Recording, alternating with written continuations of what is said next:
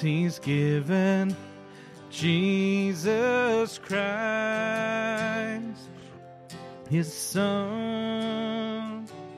And now let the weak say, I Well,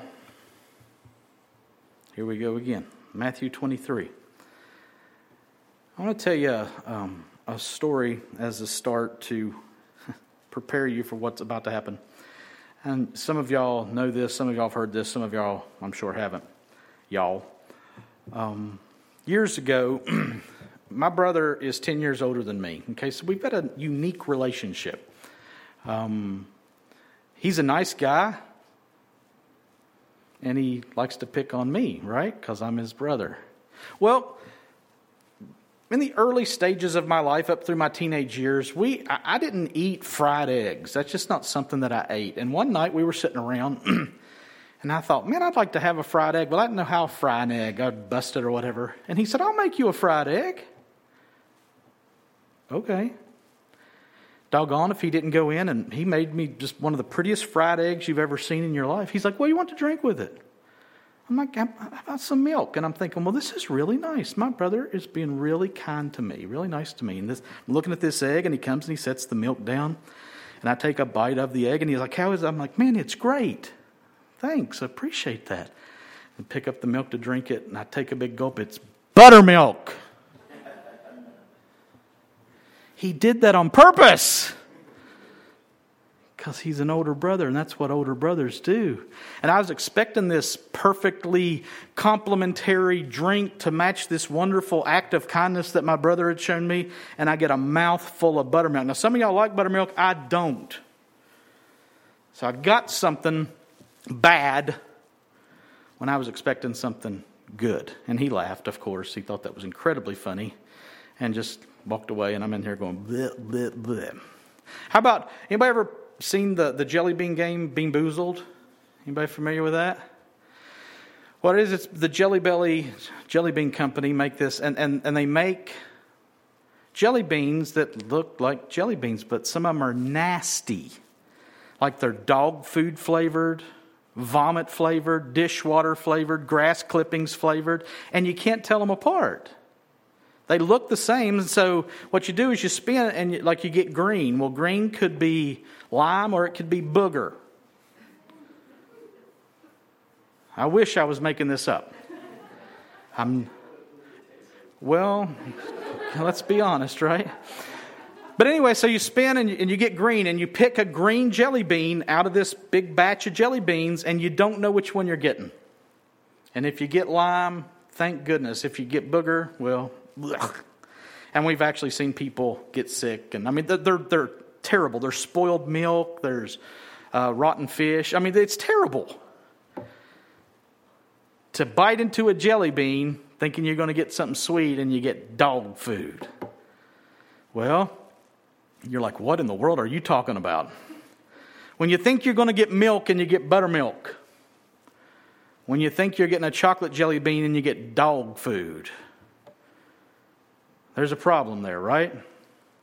Well, today we're going to see this kind of problem in the next three woes that Jesus pronounces upon the scribes and Pharisees in Matthew 23. So, if you would please stand as we read the very words of God in Matthew chapter 23, verses 23 through 28.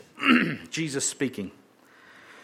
Woe to you, scribes and Pharisees, hypocrites, for you tithe mint and dill and cumin, and have neglected the weightier matters of the law, justice and mercy and faithfulness. Those you ought to have done without neglecting the others.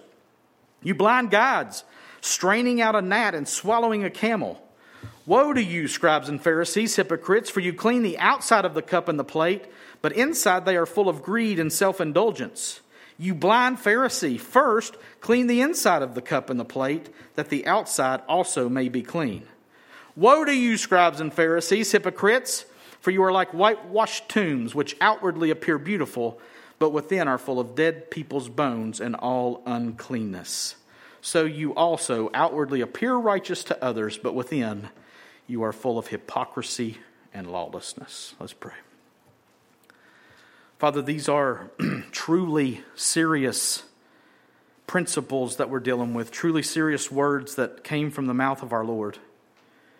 And I pray that through them and by the power of your Spirit, you would convict us, instruct us, teach us, change us, and help us to be who you recreated us to be, so that the world would see and give glory to you. And we ask it in Jesus' name. Amen. You may be seated. now, if you were paying attention last week, and uh, I don't know if you were or not, um, I said that we were going to look at the seven woes in Matthew 23 in a 3 2 2 pattern. Well, I changed that up a little bit, okay? And we're actually going to look at three this week, which leaves us with one next week. Because we looked at three woes last week. We'll look at three this week. That leaves us one woe next week. so the amended pattern is 331, just in case anybody was dead set on that 322 pattern. I know you came to church this morning saying he better stick to that 322 pattern. Um, anyway, we're going to look at three woes this week, leaving us one for next week, and then a lament the following week after that. And you know what's the week after that is? The Christmas message. So, boom, here we are, right? Um, and just for reminder's sake, uh, here in Matthew 23, we are still in the last public message of Jesus' ministry. Here in the temple, still on Wednesday of the last week of Jesus' life. And we've seen last week that he has turned his attention in his message away from the crowds and the disciples, and he's turned that attention with a laser focus upon the scribes and the Pharisees in this list of seven woes that he pronounces upon them here in Matthew 23. And so, after looking at those first three last week, we start into verse 23 in the next three today. So, verse 23 of chapter 23. Jesus says, Woe to you, scribes and Pharisees, hypocrites! For you tithe mint and dill and cumin, and have neglected the weightier matters of the law justice and mercy and faithfulness. These you ought to have done without neglecting the others. Ooh. So, this fourth woe, this proclamation of coming judgment and destruction, which is what a woe is, judgment is coming upon the scribes and Pharisees, a judgment of destruction. And in this fourth woe, Jesus turns his denunciation to look at the imbalance of what the scribes and Pharisees do and don't do. And this fourth woe starts with the familiar intro, familiar by now Woe to you, scribes and Pharisees, hypocrites! And he's saying that judgment and destruction are surely coming upon these religionists who play act their outward righteousness but are not truly righteous in the eyes of God. They're hypocrites because they want to be seen by men and praised for what they do. But, Jesus says here, what they do is not in proper proportion. For, he says, you tithe mint and dill and cumin. Now, what's that mean? Well, tithes, you may be familiar with the principle, is an Old Testament principle whereby you were to give a tenth of something to God in order to honor Him with the first part of something. It's the first tenth. So if you're counting out $10 that you've got and you want to give a tenth of that to God, your first dollar on the table is designated to be given to God. That's the concept of the tithe. Okay, and, and, and God does prescribe that for the Israelites in Leviticus 27. For every tithe of the land, whether of the seed of the land or of the fruit of the trees, is the Lord's. It is holy to the Lord. So God's saying back in the law, which these scribes and Pharisees majored in, to take a tenth part of either seed or fruit and understand that that first tenth is God's, and it's to be given as an offering, which would be used to help the priests and the Levites get their living from their temple service. So it was to help prop them up and give them what they need to live. and these scribes and Pharisees would see that command in the law there in Leviticus, and they would count out their seeds, all of them, giving one out of every ten for their tithe. Now, look up here. Look up here, look up here. What we have there is mint, dill, and cumin. Now imagine counting out a tenth of each of those. Whether they did it individually by individual seeds or by teaspoons or whatever. I don't know. I don't know how they did it. But imagine the meticulousness of counting out a tenth of everything there. And God did say, take a tenth and give it to God. It's holy to God. But you see how these seeds get smaller and smaller? You got the mint leaf, and I don't know which ones. I guess that's cumin in the back because I think cumin's darker, I think. Dill would be greenish. But that's almost powder there in the back. And they work their way through so that they can purposefully say, I gave my first tenth of everything, down to the smallest of the small seeds that I have. Again, can you imagine taking one out of every ten of these jokers? I mean, how much time would that take? Even if you did it by the spoonful. It would take some major time to cipher that out. And these scribes and Pharisees would have meticulously made sure that they were specifically giving one tenth of these seeds. They would have made sure that it was precise and exact and that everybody knew that they were doing it. Now, to be clear, when you look at the end of the verse back here, it was not wrong to want to tithe from your spice seeds. Jesus closes the verse, which we'll get to in a minute, by saying, These you ought to have done. Jesus is not condemning them given their tithe. That wasn't wrong. Jesus is not against them tithing in obedience to the law of God, even though the spirit of the law is about making sure you tithe of all that you have, setting aside a tenth of your take and giving it to God before taking for yourself or selling for profit or whatever. So, yes, they should tithe their mint, dill, and cumin but these scribes and Pharisees had made this seed tithing an important part of their religious life. And not only did they know it, they wanted everybody else to know it. Everyone knew how meticulous they were. And everyone knew that their mint, their dill, and their cumin seeds were tithed out down to the most minute seed. And that's the problem here. It was the hey, hey, look how holy I am, check out my mint, dill, and cumin tithes attitude that Jesus is condemning here. It was paraded and grandstanded and advertised so that everybody else knew what they were doing. Now, if I'm building a house for you and all I can talk about is how clean my hammer is, are you going to care? You're like, what? I'm like, check out how clean my, I polish it after every time I hit a nail. You're like, you're fired. I ain't got time for this, right? If I'm constantly bringing attention to how well I clean my hammer, you don't care. You're just like, build my house, fix it, Felix, right? I don't care if your hammer's clean or dirty. The point is that I miss that, that, that if I'm focused on cleaning my hammer, I'm missing the big deal in all of it. Your goal is getting your house finished. And my goal was to talk about the pros and cons of certain hammer polish brands. Again, shut up and build my house. And Jesus makes that overture here when he points out that while the scribes and the Pharisees were counting seeds, that they neglected the weightier matters of the law justice and mercy and faithfulness. Now we see the big deal here. The big deal is not that they tie their spices no, they tithe their spices, which is not a big deal in the economy of God, but they neglect or go away from and abandon the weightier, more important matters of the law. They focus their time and energy and play acting on itty bitty stuff and just don't focus on what the law clearly shows as more important things like justice, mercy, and faithfulness. You see, as is so often the case, the scribes and the Pharisees are so focused on the letters of the law that they miss the spirit and main intent of the law. What's more important, the weight of seeds in a balance or a poor person getting justice?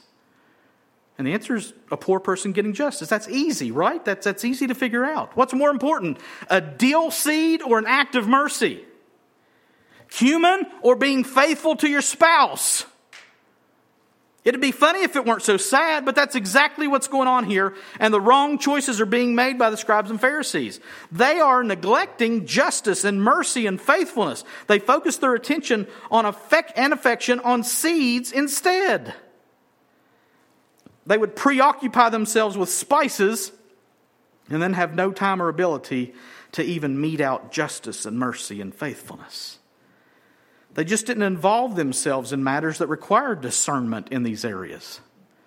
They'd walk past blind beggars on their way to announce their spice tithes in the temple. And Jesus says, These you ought to have done. They should have focused on the announcements. And they should have focused on tithing, and they should have focused also on the announcements of the prophets, which we talked about here in our Hope Candle. And they should have focused their attention on those announcements from the prophets as much as, or more than, their tithing commandments. So they'd major in Leviticus 27:30 and they'd miss Micah 6:8. He has told you, O man, what is good and what does the Lord require of you, but to do justice and to love kindness and to walk humbly with your God. Or Zechariah 7, 8 through 10, and the word of the Lord came to Zechariah, saying, Thus says the Lord of hosts, render true judgments, show kindness and mercy to one another. Do not oppress the widow, the fatherless, the sojourner, or the poor and let none of you devise evil against another in your heart. They should have listened to Leviticus and listened to Micah and Zechariah. And that's what they weren't doing. So much of God's cry in both the law and the prophets is for people to take care of other people. Justice, kindness, mercy, fairness, help for the oppressed, purity of heart toward one another. And we've seen over and over in so many of the different books of the Bible that we've went through as Providence Bible Church that God calls us to do what? Love him and love other people. And we've pointed out several times recently in our study of Matthew that Jesus and Paul both said that if you love God and love your neighbor, then you fulfilled the whole law. Why? Because that's the point of the whole law. The point of the whole law is not seeds. It's not spices. It's not selfishness. Yes, tithe your seeds, but not at the expense of loving God and loving others by showing justice and mercy and faithfulness. Their error is their focus. And Jesus goes on in verse 24 You blind guides, straining out a gnat and swallowing a camel. So Jesus goes back to the blind guides analogy. We looked at that last week. The scribes and Pharisees considered themselves guides to the blind, but he flips that and calls them blind guides. Nobody wants a blind guide, right? Let's go on our Grand Canyon tour. I'd rather not have the blind guide. Nothing against blind people, but that's just not a job that they're suited for, right? And Jesus says these people are blind guides. And then he says they're straining out a gnat and swallowing a camel. And it's a biting bit of humor, saying that they're so focused on taking care of little things and so prone to miss the big stuff. Just what he said in that last verse seeds and justice, right? Herbs and mercy, tithes and faithfulness. And it's actually kind of a double word play, too. In the law of God, the gnat was the smallest unclean animal. Guess what the largest unclean animal was? It's camel. God, Jesus is just blistering them with their own law, by the way. Also, there's an Aramaic word play here because in the Aramaic that Jesus would have been speaking, the word for gnat is galma and the word for camel is gamla. So Jesus is just bringing the heat here. I mean, he's just lapping them. He's running circles around them, using their law and their language and saying you're missing everything. You strain out a gnat and you swallow a camel. You strain out a galma but swallow a gamla. Jesus is pretty good with the language, by the way. It's almost like he invented it or something. And this word picture perfectly illustrates their majoring in minors while missing the majors altogether. Next woe, verse 25. Woe to you, scribes and Pharisees, hypocrites, for you clean the outside of the cup and the plate, but inside they're full of greed and self indulgence. Now he's really drilling down into their hearts. Woe to you, scribes and Pharisees, hypocrites. This is woe 5 now. And Jesus says judgment and destruction are coming on them for they clean the outside of the cup and the plate, but inside they are full of greed and self indulgence. Wow. Now, again, that's quite the word picture. He's placing his holy finger on their exterior efforts to look good while their inner life is full of greed and self indulgence. See the emphasis here.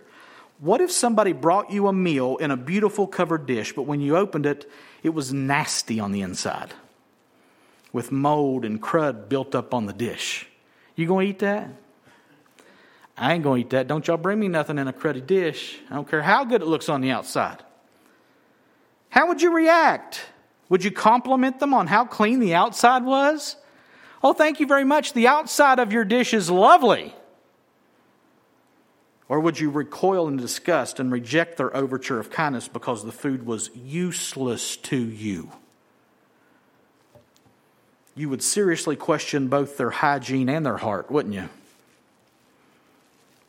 Well, Jesus is clearly refusing the posturing of the scribes and Pharisees by pointing out that they spit shine their pretty dishes, the outside of what they look like, and it's not fooling God at all. Others might be impressed by what they see on the exterior, but God is neither impressed nor interested in a shiny veneer or a nice looking lunchbox. No, he is inspecting the fruit of the inside, which in this case, the case of the scribes and Pharisees, is nasty and useless. And the nastiness is greed and self indulgence. The word greed is charged with intensity in the original language. It means violent greed. The Greek word is defined as extortion, ravening, spoiling, plundering, and robbing. So it's not just wanting something, which can be greed, but it's acting on it by stealing it by deceptive means, taking from someone and keeping it for yourself. That's what they're full of on the inside. And self indulgence is defined as want of self control, incontinence, intemperance. It's a lack of any ability to control oneself in this greed and extortion. And that's what Jesus says the scribes and the Pharisees' hearts are full of. Now, their exterior looks squeaky clean, but inside they are profoundly selfish and scheming. So, what are they supposed to do? Well, he tells them in verse 26 Blind Pharisee, first cleanse the inside of the cup and dish, that the outside of them may be clean also. Going back to their blindness, Jesus commands them to first, and anytime you see the word first, that means it's a matter of priority. First, clean the inside of the, cl- the cup and the plate Confess and repent of the inward thoughts and feelings. Your heart, your wants, your desires. These are what's out of control. These are what are sinful. Get them under control by exposing them to the light. God works from the inside to affect the outside. Please hear this. Outward efforts to do the right thing will only go so far if your inward desires are not changed or affected. We are not interested in behavior modification. We want heart change, mind change, which leads to life change. The citizens of the kingdom of heaven are not to be those who polish the outside up in order to impress or deceive those looking at them. And we can all play some pretty good games, can't we? We like to look good to others. We like for them to think we're doing good and doing the right thing, don't we? What's going on in your room by yourself at night? What's going on inside when somebody walks by with something that you wish you had? Nobody sees that except God. But we'll smile and tell them how nice it is and be burning with envy and greed and a lack of self control in our hearts all the time. So we're not trying to convince other people by the outside, hoping that everybody thinks we're okay, because if they think we're okay, then we're okay, right? No, not right. Jesus says that's the wrong order. Don't focus on cleaning the outside. Don't, he says. Don't do that. Don't focus on cleaning the outside. Instead, first, clean the inside of the cup and the plate, that the outside also may be clean. Now, do you see that? First, clean the inside of the cup and plate. The focus, the matter of primary importance, is to clean, cleanse, purify the inside of the cup and the plate, which relates to our inside person, our spirit, our soul, our feelings, our thoughts. Clean those. If you get the inside straightened out, guess what? The inside affects the outside. That's the order in the kingdom of heaven. Get your head, get your heart right, then the outer deeds and appearance will be what they should be. First, the principal and chief goal is to clean the inside. Well, can you clean your inside? You have to be cleansed on the inside. Guess who can do that? God can. And that's what, if you go back to the Sermon on the Mount, Jesus tells them over and over and over again unless your righteousness exceeds that of the scribes and the Pharisees, which was an external righteousness, even though it looked like a perfect righteousness to those watching, unless your righteousness exceeds that, you'll never enter the kingdom of heaven. Because theirs was an external righteousness. Jesus is saying you need an internal righteousness, an alien righteousness, a righteousness not your own to come in and invade your life and kick the self out so that the Savior can take primary place in your thoughts, in your, in your feelings, in your head, in your heart, in your spirit, in your soul. How do you clean the inside? You don't, God does. And first, primarily, principally, do that. Clean the inside. And this flies in the face of what the scribes and Pharisees' outer righteousness rigmarole taught but he's simply pointing out that they have it backwards in their blindness. They really think they've got this figured out. And Jesus says, You are blind, you don't have a clue.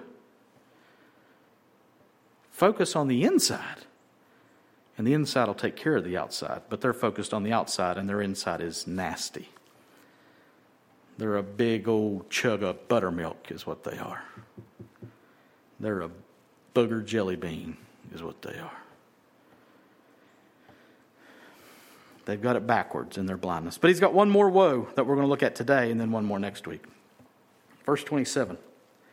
Woe to you, scribes and Pharisees, hypocrites, for you are like whitewashed tombs, which outwardly appear beautiful, but within are full of dead people's bones and all uncleanness. Woe to you, scribes and Pharisees, hypocrites, again. For you are like whitewashed tombs which outwardly appear beautiful. Here we go again, right? Same thing. Talking about the difference between what is seen outwardly and what is true inwardly. So he, he uses the picture of whitewashed tombs, and this would be particularly relevant to them here in this week of Passover because of something that they would do at the time of Passover.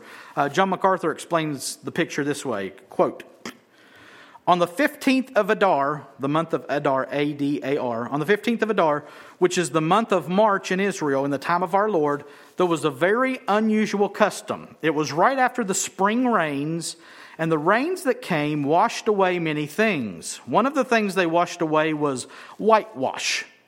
You say, where was whitewash used? It was on walls, was on houses sometimes, but most specifically, the Jews used the whitewash used to whitewash the tombs. They would whitewash those limestone caves and limestone tombs where people were buried. The more prominent people were buried that way. And the reason they did that was because, in preparation of Passover, which again is what's going on here in Jesus' speech in Matthew 23, in preparation of Passover, along the roads and the hillsides where people would be traversing, they feared that people might inadvertently touch a tomb and thus be defiled. And because of the ceremonial cleansing process necessary, they could void out certain activities in the Passover season. And so, to accommodate the Passover visitors who might not know where the tombs were, and also just to keep the rest of the people clear of them, they went around the city of Jerusalem with whitewash. In some cases, MacArthur goes on to say, they whitewashed the entire tomb, historians tell us. In other cases, they just painted whitewashed bones on the outside so that people wouldn't touch them, lest, according to Numbers 19:16, they'd be ceremonially, ceremonially defiled. And so, as you came into Jerusalem, you'd see these beautiful, clean, white tombs everywhere, dazzling in the sun. But they weren't what they appeared. They weren't what they appeared to be. They were so beautiful and so pure and so white, but they were tombs. And anybody who touched them would be contaminated. And Jesus says to the scribes and Pharisees, "That's what you are." In verse twenty-seven. End of quote. So, what you would see on your march to the Passover, which is the time that Jesus is speaking here in the temple during the last week of his life, you'd see these white stones everywhere, these white tombs sticking out visually so that everybody could see them. And why did they want everybody to see them? So they would be sure to avoid them, because touching anything dead made you unclean. And you'd be unclean for seven days. He mentioned Numbers 19, 16. I want to show you that. Numbers 19, 16 through 19. This is back in the law. Whoever in the open field touches someone who was killed with a sword or who died naturally, or touches a human bone or a grave, shall be unclean seven days. For the unclean, they shall take some ashes of the burnt sin offering, and fresh water shall be added in a vessel then a clean person shall take hyssop and dip it in the water and sprinkle it on the tent and on all the furnishings and on the persons who were there and on whoever touched the bone or the slain or the dead or the grave. And the clean person shall sprinkle it on the unclean on the third day and on the seventh day. Thus on the seventh day he shall cleanse him, and he shall wash his clothes and bathe himself in water, and at evening he shall be clean. So you see what's going on here? Now imagine that you're making your annual pilgrimage up to Jerusalem for the Passover, the highest, holiest holiday in the Jewish calendar. And every year you make your pilgrimage up to Jerusalem, and it's a glorious trip, and you're excited, and you're anticipating this celebration, and you're thinking about the Passover lamb, and you're thinking about all the words of Moses, and you're just looking forward with anticipation, and that feeling you get when you get cleansed because they sacrificed the Passover lamb for the sins of the people, and all of a sudden you stumble and you put your hand on a tomb. And you got to quarantine for seven days. You're going to miss the whole feast. You're going to miss the whole celebration. And they're talking about ashes and sprinkling you with water on day three and day seven, and you're sitting there by yourself because you don't want to contaminate anybody else. And your Passovers are ruined. Well, to help avoid that, they'd whitewash the tombs to make sure everybody could clearly see and identify these places where the dead men were and avoid them and thus avoid becoming unclean. Well, Jesus says that these scribes and Pharisees are just like that. They look all glorious and lovely on the outside, and it would be beautiful seeing these white pop, pop, just different pops of white all over the valleys and the hillsides, and you're looking at the white, and you're like, that's beautiful. And then you think, there's dead people in there. And Jesus says, That's exactly what you scribes and Pharisees are like. You look glorious and lovely on the outside, like those white tombs. All that white sticking out and reflecting every color of the sun's light scale, dazzlingly beautiful to look at with the eye. But inside, there's nothing but pollution, death, and uncleanness. Now imagine being a scribe and a Pharisee. How upset would this make you to hear? He's telling them that they look nice, but all that they can do is make people unfit to worship God properly. And if anyone gets close enough to them, that uncleanness would spread and contaminate whoever was around it. Woe to you, scribes and Pharisees, hypocrites! For you are like whitewashed tombs, which outwardly appear beautiful but within are full of dead people's bones and all uncleanness. And then he finishes what we're looking at today in verse 28 by giving an explanation of what he meant. So you also, scribes and Pharisees, outwardly appear righteous to others, but within you are full of hypocrisy and lawlessness. Oh, yeah, you guys outwardly appear righteous to others when they see your whitewash. But Jesus knew and pointed out to them that on the inside, within, They were full of hypocrisy and lawlessness. Now, what? These pious, particular, powerful religious leaders signaled to everybody around them by what they said and by what they did, what they posted on social media, that they were pursuing righteousness and holiness by the religious deeds, by trying to keep up and fulfill the law. Just look at all we do, they would say and point to. Look at our tithes. Look at our mint, our dill, our cumin. For goodness sake. But, Jesus says, although others might see your acts and deem you righteous because of them, on the inside, like those dead men's bones, they were full of hypocrisy and lawlessness. And again, remember, these guys prided themselves on law keeping. And Jesus says they're play actors who are playing a religious role, but inside they are not only hypocrites, but full of lawlessness. The Greek word for lawlessness is anomia, A N O M I A, and it means that they oppose laws. They violate the law because of their ignorance of it and their disregard for it. These scribes and Pharisees and this law of God. Jesus says they appear to keep it, but in reality they are lawless. Now, again, can you imagine how offensive this was to these rule keeping, self elevating hypocrites? They had to kill him, they had no other choice. He was exposing them for who they really were, and they could not chance that. So they will. They'll plot, and in a couple days, they'll hand him over to the Romans, and the Romans will hang him on a cross. Why? Because he told them the truth about who they really were. He called them buttermilk.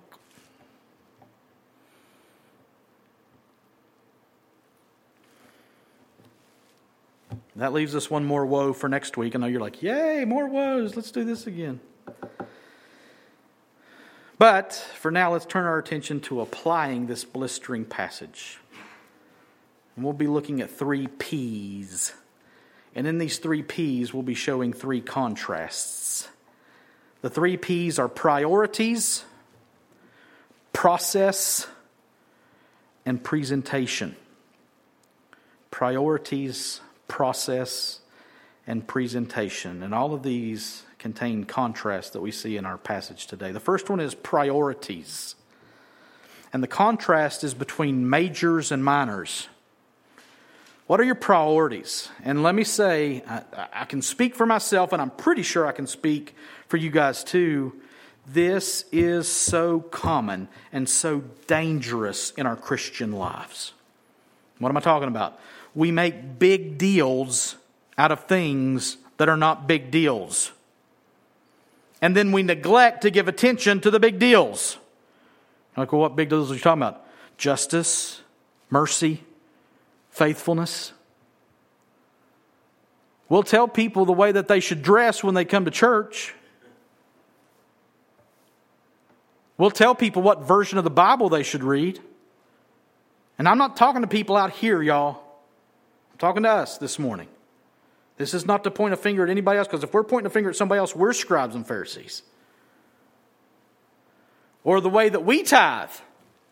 Well, I, I do, I, I put my decimal place before taxes, not after taxes. And that's important if you're going to tithe, and that's what matters. We do these things, and we prescribe them as important things. We prescribe them as big deals and then we don't care about people. I'm very, very, very prone to this.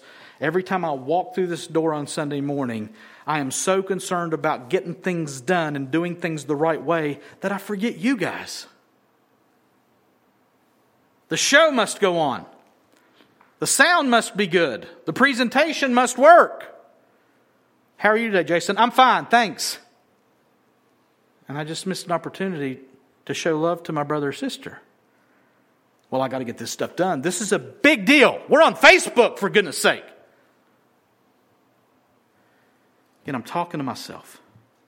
But you know what I'm talking about, right? What are those things that you've made big deals and that you're really trying to push on other people, prescribe to other people as important must do's if you're going to be a Christian, and they're not big deals at all? You got no scriptural backing for them. And it makes you judge and laugh at and make fun of and dislike other Christians. Majoring in minors and min- minoring in majors. Well, I paid my tithes. Well, guess what? It was at the expense of loving others. So you've missed the point. Jesus talked about this back in Matthew 15. You might remember this. For God commanded, Jesus says, honor your father and your mother, and whoever reviles father or mother must surely die. But you say, if anyone tells his father or mother, what you would have gained from me is given to God, he need not honor his father. So for the sake of your tradition, you've made void the word of God. What's going on here? Which is more important? Helping your mom and dad when they need financial help, or keeping a man made tradition of designating some money as given to God and making sure that you give that money to God. God would say, take that money and help your folks. And that's what Jesus emphasized there in Matthew 15. You know what this takes? You know what we have to do here? Here's the application, really. We have to develop some simple discernment as to what is closer to the essence of the commands of God, what is closer to the heart of God, and make our decisions based on that. Now, clearly, you need to know the letter of the law. Clearly, you need to know what the scripture says. But then make your decisions not on what's right or wrong. We'll get to that in a second. But deciphering out what's good and what's best. And it's always best to love God and love others. And if it comes down to decimal points or, or numbers or money or things or stuff, God and people are always more important. Always. And we've got to develop a discernment and make our decisions based on that. Warren Wiersbe said it is usually the case that legalists are sticklers for details, but blind to great principles. Ooh. That's an arrow right there. Let me read it again. It is usually the case that legalists are sticklers for details, but blind to great principles. And don't be deceived. Some things are clear cut, some things are black and white and are easy to figure out.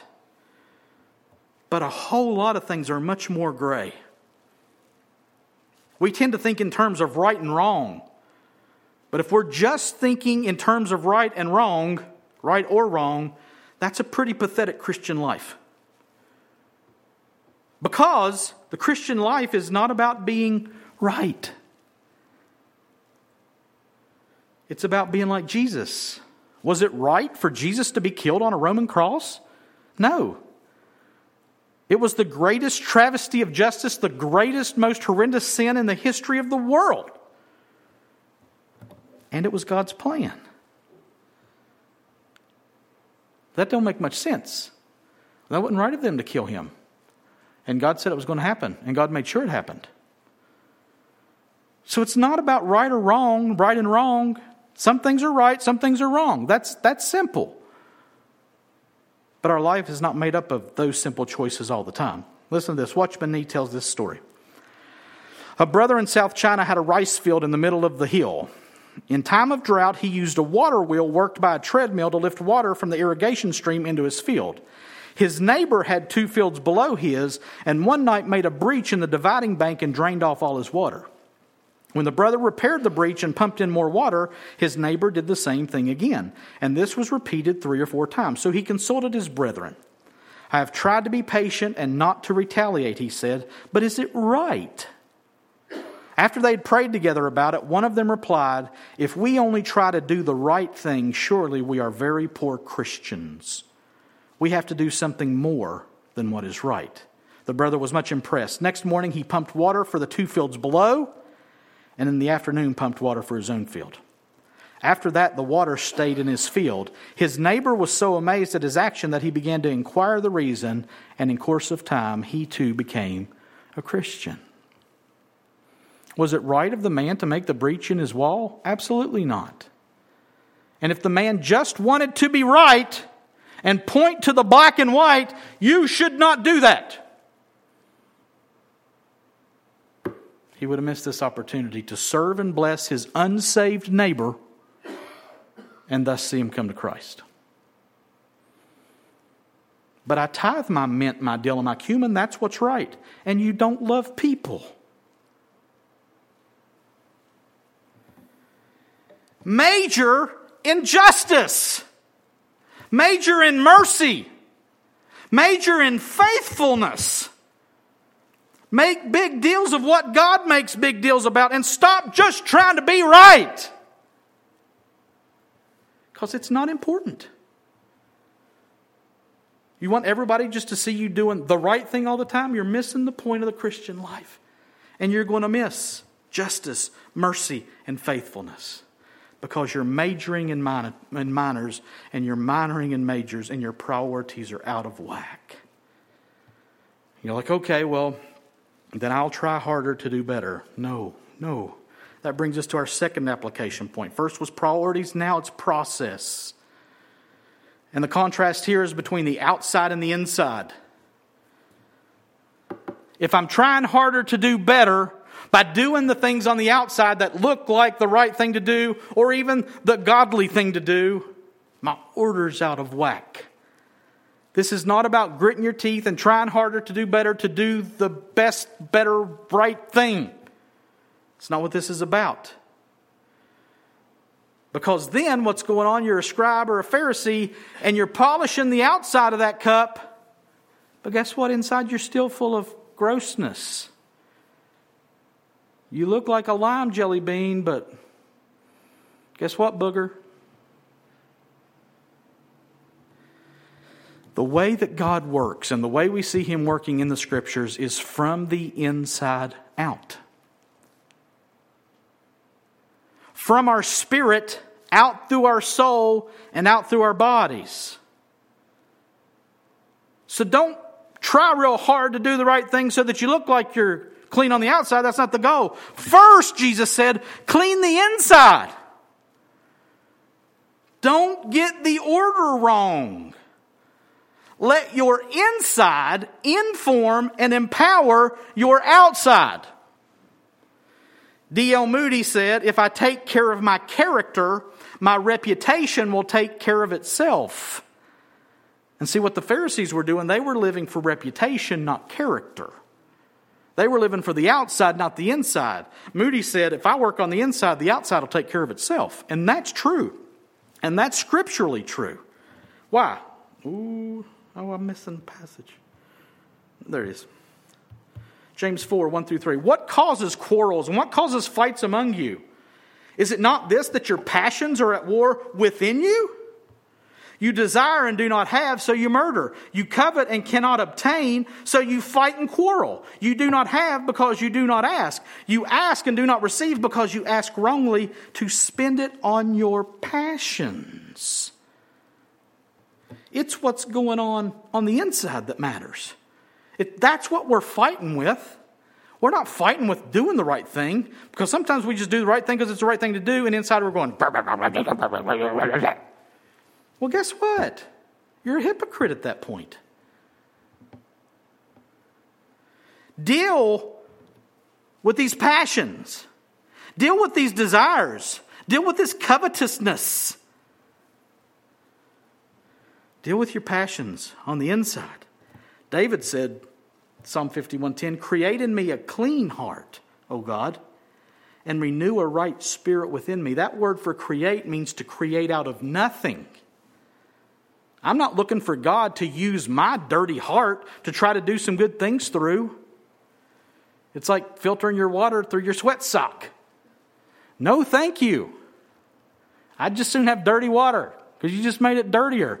He has to create out of nothing inside of us a new heart, a clean heart, and renew a right spirit within me. It's the power. Listen to me, please. Jason, listen to me. Y'all listen to me. It is the power of the Holy Spirit working within you that changes you. And maybe you've wrestled for years and years and years, and those wants and those desires aren't changing because you're trying to change them yourself, and it's never going to work.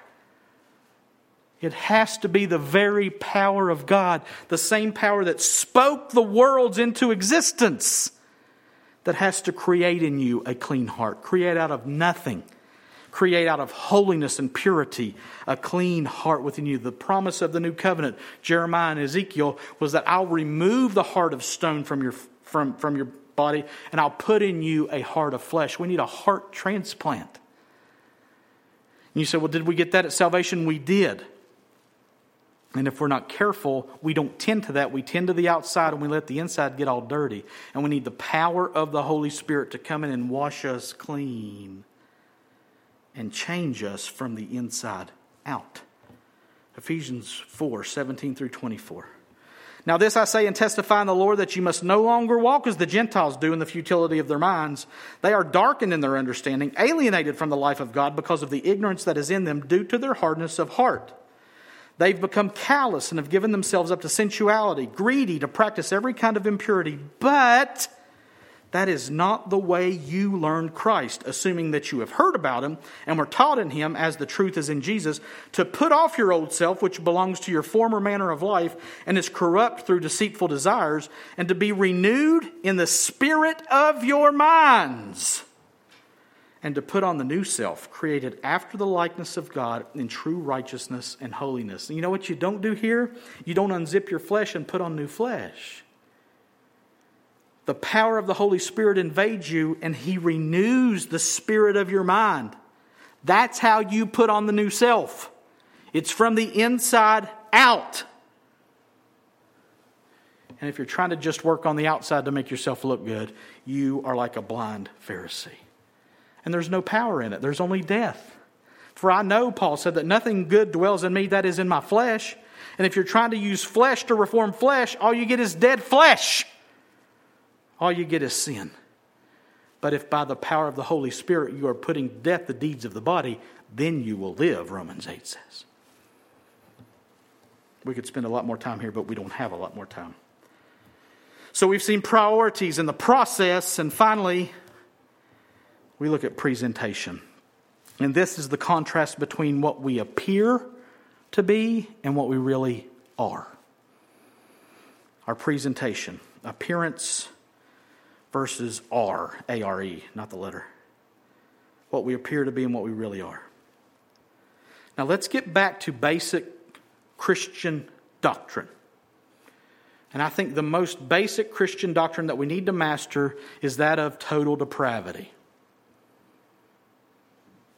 When you sin, does that make you a sinner? We sin because we are sinners. We're not sinners because we sin. You're like, what? That's just wordplay. No, it's not. It's important. We are sinners. Apple trees produce apples because they're apple trees. It's not like you're looking and saying, well, let's see what comes out on this tree. We just never know. Some years it's pineapple, some years it's grapes, some years it's apples. We just never know. Let's roll the wheel and see what happens. No, no, no, no. Apple trees produce apples. Sinners produce sin. That's who we are in and of ourselves, right? That's who we are. And if we're just trusting ourselves to try to do something about that, guess what we're doing? We're sinning. because that's what we do as sinners. We sin, right? Now, what about life change? What about Christianity? What's the difference? Jesus said this. Speaking to Nicodemus, truly, truly, I say to you, unless one is born again, he cannot see the kingdom of God. Nicodemus said, How can a man be born when he's old? Can he enter a second time into his mother's womb and be born? Jesus answered, Truly, truly, I say to you, unless one is born of water and the Spirit, he cannot enter the kingdom of God. That which is born of the flesh is flesh, and that which is born of the Spirit is spirit. Do not marvel, Jesus says, that I said to you, you must be born again. Why do we have to be born again? Because we're born dead. We're born sinners. We're born of the water, of the waters of birth, waters of the flesh into sin. And no matter what we appear to be, nice people, good people, they never hurt anybody, guess what you are if you're, if you're just born of the water? You're a sinner. Just like me. Just like all of us, Scripture says. So no matter what you appear to be, you're dead in your sins and your trespasses. So Jesus says you must be born again. You must be born of the Spirit. Well, guess what happens when you're born of the Spirit? Am I a sinner? Yeah. Nothing good dwells in my flesh. That is in me and my flesh because sin resides in the flesh and I've still got this flesh, but something new has happened. I've been born of the Spirit as well. I've been born of the water and the Spirit. And now, if anyone's in Christ, he's a new creation. The old has passed away. Behold, the new has come. You're like, so then the old's passed away. I don't have to deal with it anymore? No, that's, that's not what this is saying. Something new has come that can overwhelm and overpower what is there, what is old, because now sin is death, sin leads to death, and I'm not walking in death anymore. I'm walking in life, new life. I'm a new creation. And I can walk in a false appearance and not change who I am but I want to walk in the true appearance of what has happened in me, of what God is doing in me. Romans 6 4, we were buried therefore with him by baptism into death, in order that just as Christ was raised from the dead by the glory of the Father, we too might walk in newness of life. Good news, Christian. There's a power in you to energize you and to give you the grace and the glory that you need to overcome sin in your life. Your sin has not been taken away, your sins have been taken away. That's a message in and of itself. And since my sins are taken away, that new life, that new creation, which is the very life of God in me, now gives life to my mortal body so that I might overcome the sinful desires of the flesh. And I, let me tell you what, I struggle with my appearance. I struggle with how I look. I struggle with justifying the two, the flesh and the spirit. And here's the deal God works from the inside out so that I might walk in newness of life because of the power of the Spirit of God who resides in me. So what I appear to be is not quite yet what I really am. And we have to operate from who we are as Christians in order that we might do the things that we should do.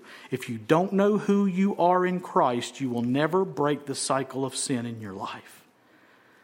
But if you do know who Christ is, what Christ did, that Christ is coming again, you have hope. You have power that those who are not in Christ do not have, and God will change you from the inside out. So that more and more that gap between what you appear to be and what you really are is getting shorter and smaller and shorter and smaller and shorter and smaller. That's the process of sanctification. So that I operate, so that I act in who I really am, not in this sinful flesh which is trying to deceive me and kill me. The Pharisees had it backwards. I'll try harder to do better. I'll do more holy works. I'll change my life from the outside in.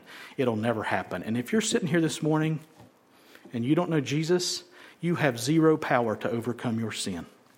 Zero. What you have to do is to confess your sinfulness. Confess your total inability to save yourself, your total inability to overcome your sinful flesh confess your sins, cry out for a Savior. Jesus is that Savior. He's the only way to God. Confess your sins, cry out for forgiveness for those sins, and receive the new life that He alone can give. Justified by the grace of God through the faith that you cry out in, I am a sinner and I need a Savior, and I believe that Jesus is that Savior, that He did come that he did live a perfect life, that he did pay the penalty for my sins on the cross, that he was buried, that he was resurrected, and that he was ascended and is seated at the right hand of God now, and he is my only hope. We have to get our priorities right. We have to trust the process of God, and our presentation has to match who God is and what God has prescribed for us. Christ was raised from the dead by the glory of the Father so that we too might walk in newness of life. Let's pray. Father, we thank you that your plan is perfect. Your way is perfect. You are perfect. Help us to trust your way, your plan.